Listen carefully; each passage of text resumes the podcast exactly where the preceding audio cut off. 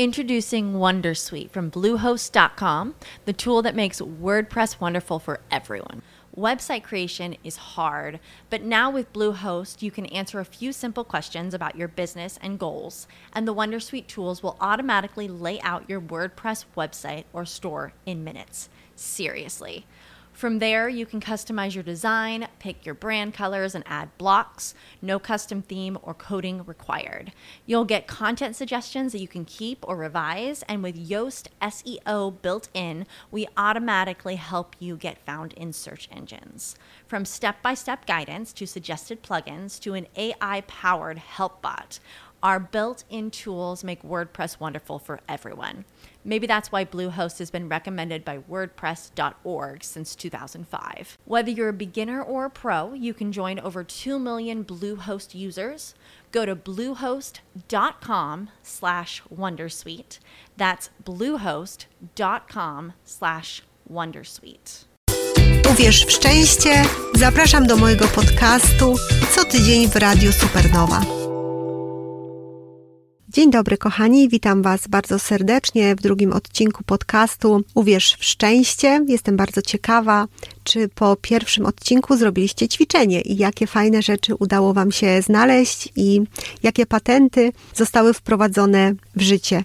Dzisiaj porozmawiamy o temacie równie ważnym, takim myślę, że milowym dla każdego człowieka, mianowicie o tym, od czego zależy szczęście w miłości. Wszyscy o niej marzymy, Większość zdecydowana książek jest o tym jednym temacie. Prawie wszystkie piosenki mówią o miłości. I nawet jeżeli jest jakiś film gangsterski, w którym non-stop gdzieś tam są sceny walki, to i tak na koniec zawsze muszą się pocałować, bo inaczej się nie uda. I bez tego jakby nikomu jeszcze nie udało się stworzyć żadnego wielkiego dzieła, ani filmu, ani piosenki, ani książki. Miłość decyduje rzeczywiście o naszym życiu i jest ostatecznie celem każdego życia i najważniejszą jego częścią, choć nie jest to ta miłość, o jakiej potocznie się mówi, śpiewa, czy, czy nie ta miłość, którą sobie wyobrażamy że to jest właśnie to. Od czego zależy szczęście w miłości? Zastanawiamy się nad tym od samego początku, odkąd ludzie się na świecie pojawili i wszystkie najstarsze księgi na ten temat mówią. I jest wiele odpowiedzi, które do tej pory już padły, i mimo, że znamy te odpowiedzi, to jakoś ciągle nam się nie udaje. I zbyt wiele wokół nas nieszczęśliwych związków, zbyt wiele cierpienia z powodu tego uczucia, za dużo ciągle ludzi, którzy mają dobre chęci, a mimo to się im nie udaje. I może warto przejrzeć te wszystkie odpowiedzi, które do tej pory padły i zastanowić się, czy aby nie brakuje tam jakiegoś elementu, na który do tej pory nikt jeszcze może nie zwrócił uwagi, albo nie mówi o tym się dostatecznie często i szeroko, żeby to dotarło do grona odbiorców, do takiego grona odbiorców, do jakiego powinno dotrzeć, czyli do nas wszystkich. Zanim do odpowiedzi, to najpierw chciałabym się przyjrzeć tym wszystkim patentom, sposobom czy powszechnie panującym przekonaniom, które do tej pory się pojawiły. No jest na przykład takie przekonanie, że żeby znaleźć szczęście w miłości, to potrzebna jest do tego uroda trzeba być ładnym. Atrakcyjne osoby mają większe szanse i znam wiele osób, które mówią czy myślą, o, gdybym była ładniejsza, gdybym była szczuplejsza, gdybym miała lepsze włosy, to na pewno znalazłabym sobie lepszego partnera. Mężczyźni myślą, gdybym wy, był wyższy, może gdybym trochę bardziej przypakował, gdybym miał mięśnie, to na pewno dziewczyny by za mną szalały i by mi się udało. I rzeczywiście my to obserwujemy w życiu. Ja to widzę już od przedszkola. Już wśród przedszkolaków są chłopcy, którzy są lepiej zbudowani, są blondynkami o niebieskich oczach i ciemnej karnacji i rzeczywiście dziewczynki gdzieś tam się nimi interesują i to jest też, co mnie y, zawsze fascynuje, czy oburza, czy dziwi, podtrzymywane przez mamy, które mówią, tak, tak, wiesz, to jest twoja dziewczyna, to jest twoja miłość, a to jest twój chłopak.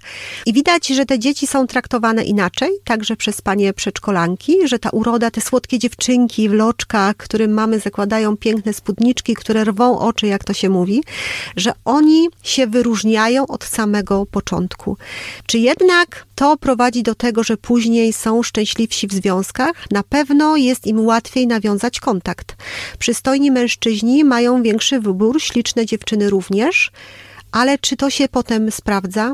Nie ma żadnych na to dowodów. Statystycznie rzecz biorąc, gdybyśmy na to spojrzeli, nie ma żadnych dowodów na to, że śliczne kobiety, piękne kobiety są szczęśliwsze w związkach. Co więcej, mamy mnóstwo dowodów na to, że tak nie jest. Wśród celebrytów, gdzie uroda jest często reprezentowaną cechą, jest mnóstwo rozwodów, przemocowych związków. Wiemy, że takie osoby na przykład jak Whitney Houston, która była przepiękną kobietą, była bardzo nieszczęśliwa w swoim małżeństwie. Jej mąż jej nie szanował, bił ją, poniżał. Ostatecznie był jedną z tych przyczyn, które doprowadziły do tego, że jej życie zakończyło się, zakończyło się tragicznie. Znamy bardzo wielu przystojnych mężczyzn, którzy są otoczeni przez bardzo puste dziewczyny, którym zależy tylko na ich urodzie i na niczym więcej bardzo ładne osoby, atrakcyjne osoby mierzą się też często z różnego rodzaju stereotypami. No, skoro dziewczyna jest śliczna, to na pewno jest pusta. Muszą udowadniać, że mają jakąś inną wartość oprócz urody. Często są nielubiani, często im się zazdrości, często stosuje się wobec nich podwójne standardy. To znaczy, jeżeli dziewczyna jest śliczna, to musi zrobić w pracy dwa razy więcej, żeby ktoś uwierzył w to, że faktycznie osiągnęła swój sukces zawodowy pracą, a nie tylko i wyłącznie urodą. Podejrzewa się je o różne rzeczy rzeczy, na przykład o romanse. To nie jest na pewno przyjemne i nie jest to na pewno łatwe. I chociaż dbanie o siebie oczywiście pomaga w związku, to jednak nie ma na to naprawdę żadnych dowodów, że jeżeli schudniesz 20 kg, zrobisz sobie świetny makijaż, kupisz sobie świetne ciuchy, drogie, to od razu znajdziesz dobrego partnera i będziesz z nim naprawdę szczęśliwa. Jest mnóstwo kobiet, za którymi nikt by się nie odwrócił na ulicy, które żyją w świetnych związkach, mają fenomenalnych partnerów, są szczęśliwe, przyjaźnią się, kochają ze swoim partnerem y, długie lata. Jest wielu zupełnie zwyczajnych mężczyzn, nie nadających się do tego, żeby zrobić zdjęcie na Instagrama i się pochwalić, którzy są świetnymi mężami, bardzo dobrymi ojcami, kochanymi przez swoich bliskich, aż do, do, do kresu swoich dni. I są też tacy oczywiście wśród y, przystojnych, wśród, y, wśród ładnych, atrakcyjnych kobiet. To nie jest tak, że jeżeli kobieta jest atrakcyjna, to nie może mieć szczęśliwego związku. Absolutnie nie. Po prostu chcę powiedzieć, że nie ma takiej zależności, że to, czy jesteś ponadprzeciętnie urodziwy, czy też nie, to nie przekłada się w sposób zero-jedynkowy na Twoje szczęście w związku.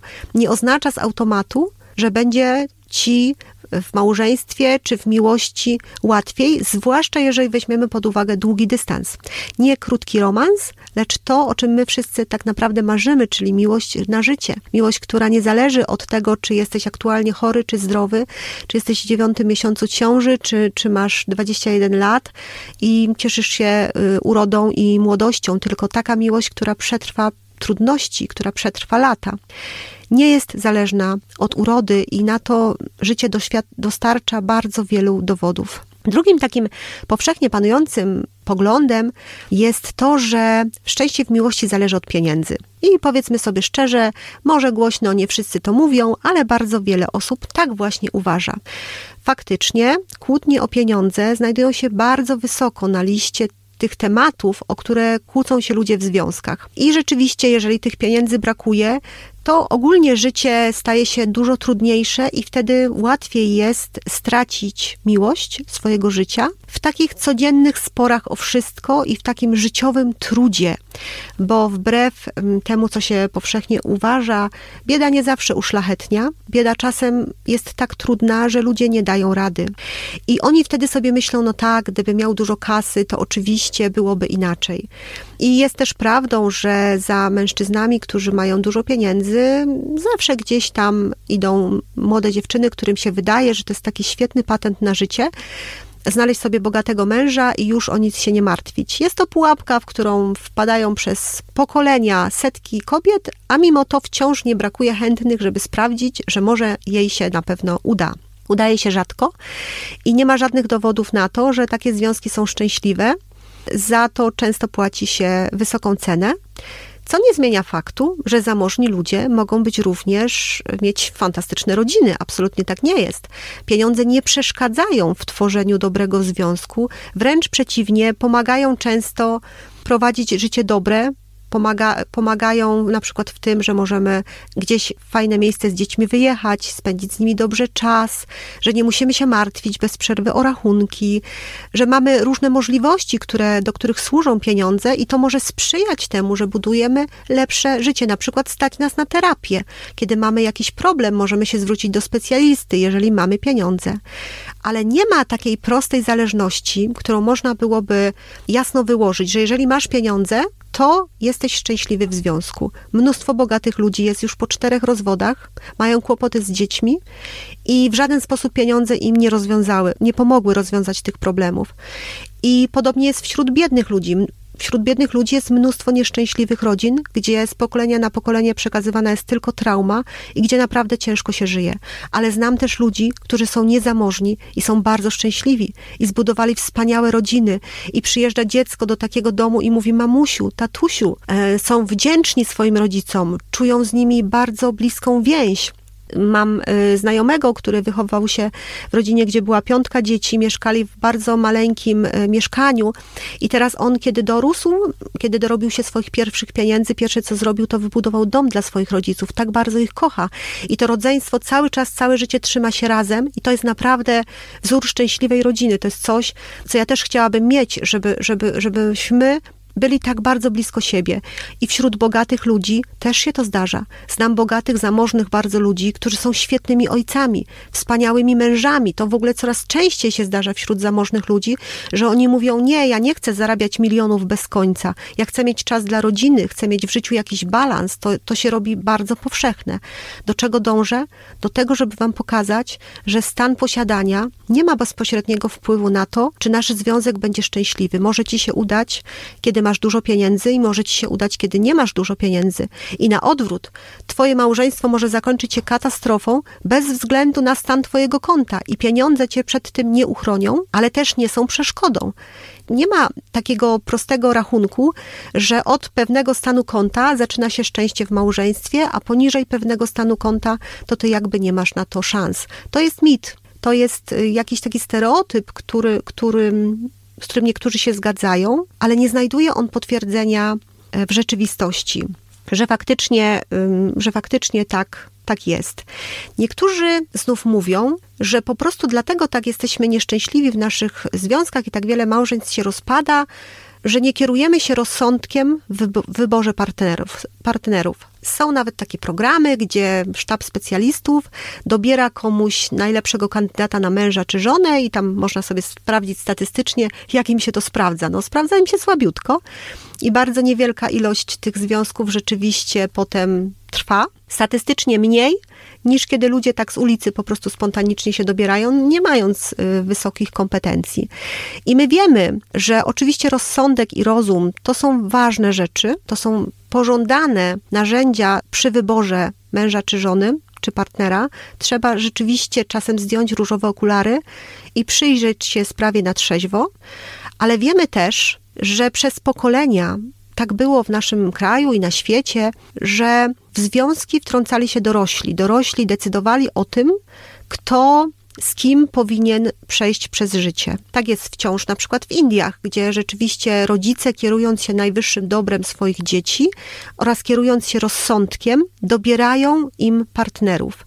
Czy to powoduje, że te małżeństwa są szczęśliwsze?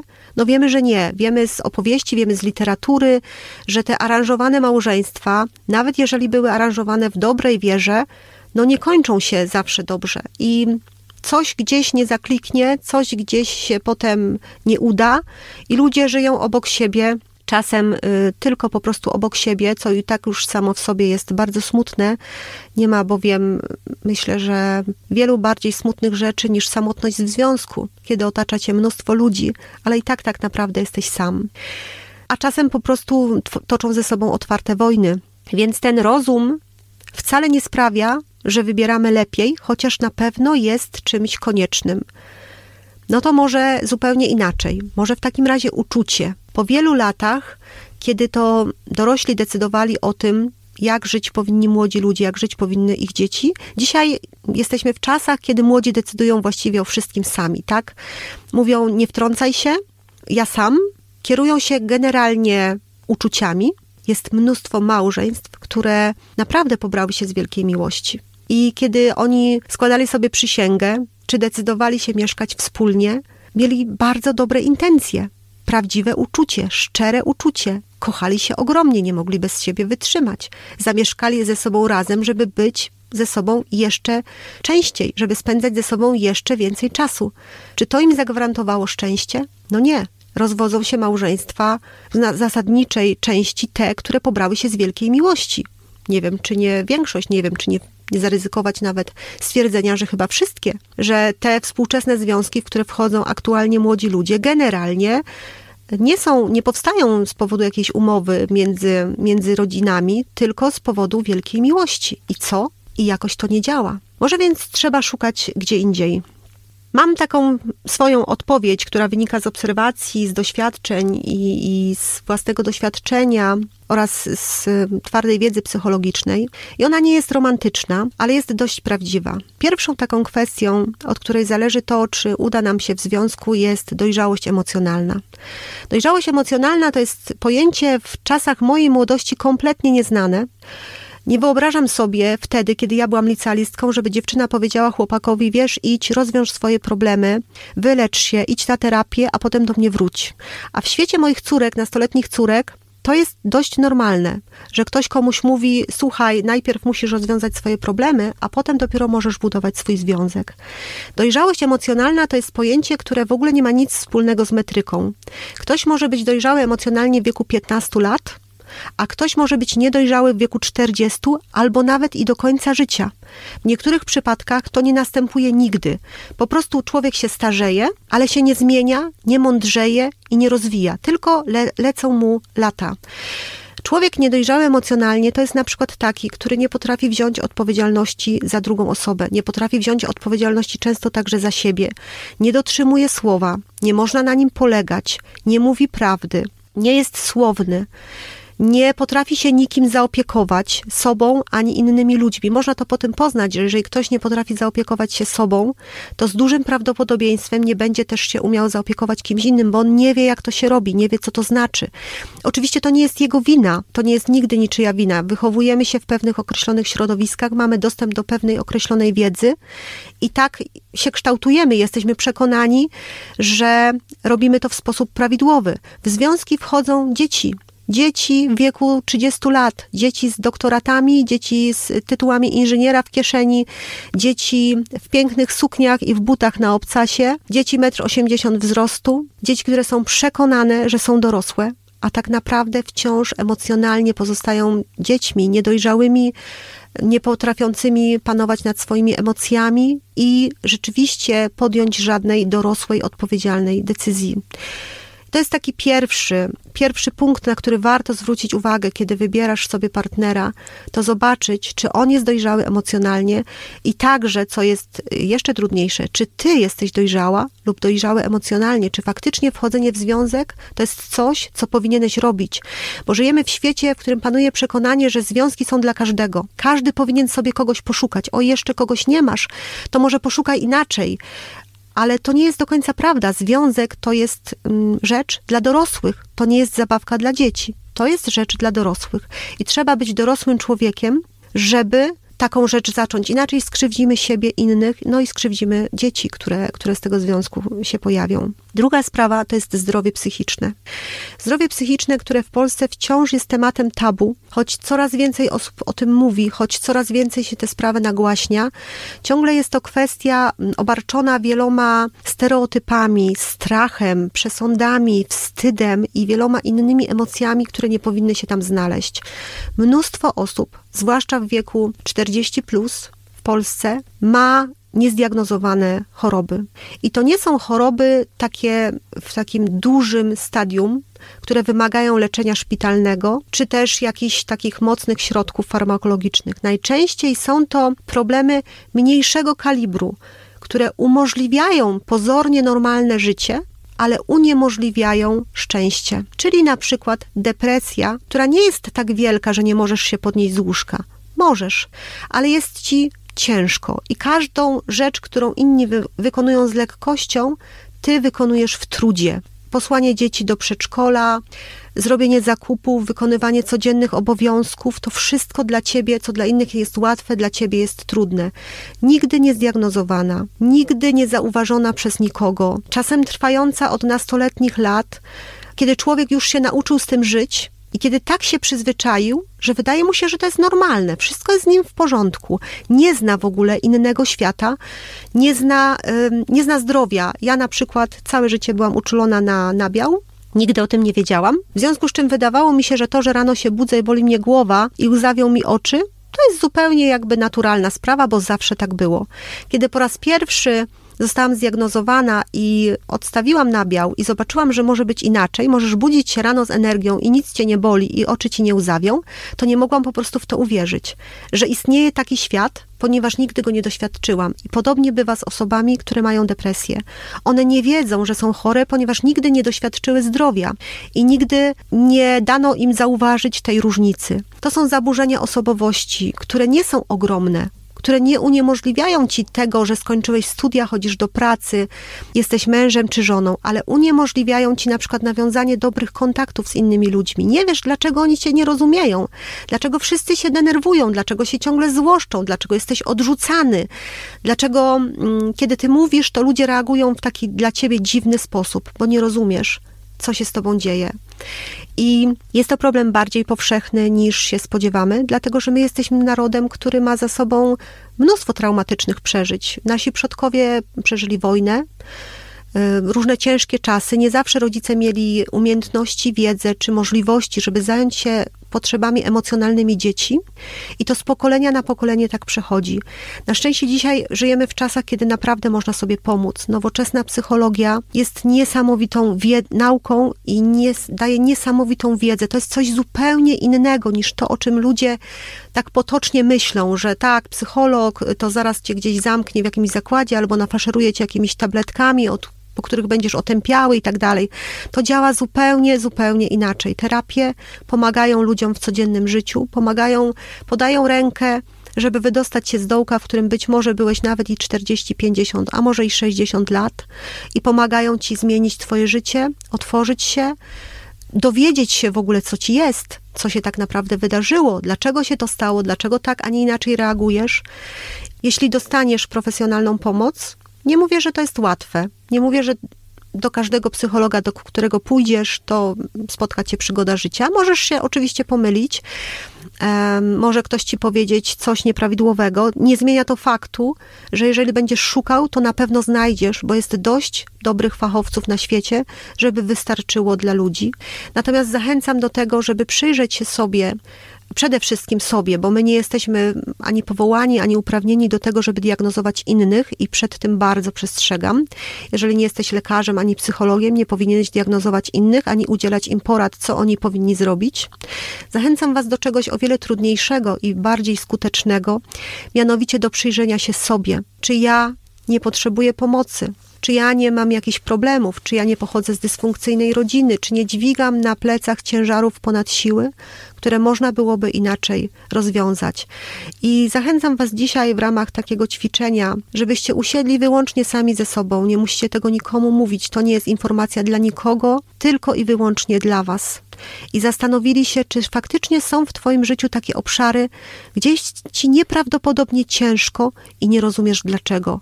I czy nie chciałbyś porozmawiać z kimś mądrym i skorzystać z tego, że nowoczesna psychologia naprawdę potrafi zdiagnozować, potrafi znaleźć rozwiązanie i potrafi pomóc, bo może jest wyjście, może mógłbyś żyć inaczej, może mógłbyś dostać pomoc i może mogłoby ci być jednak trochę lżej.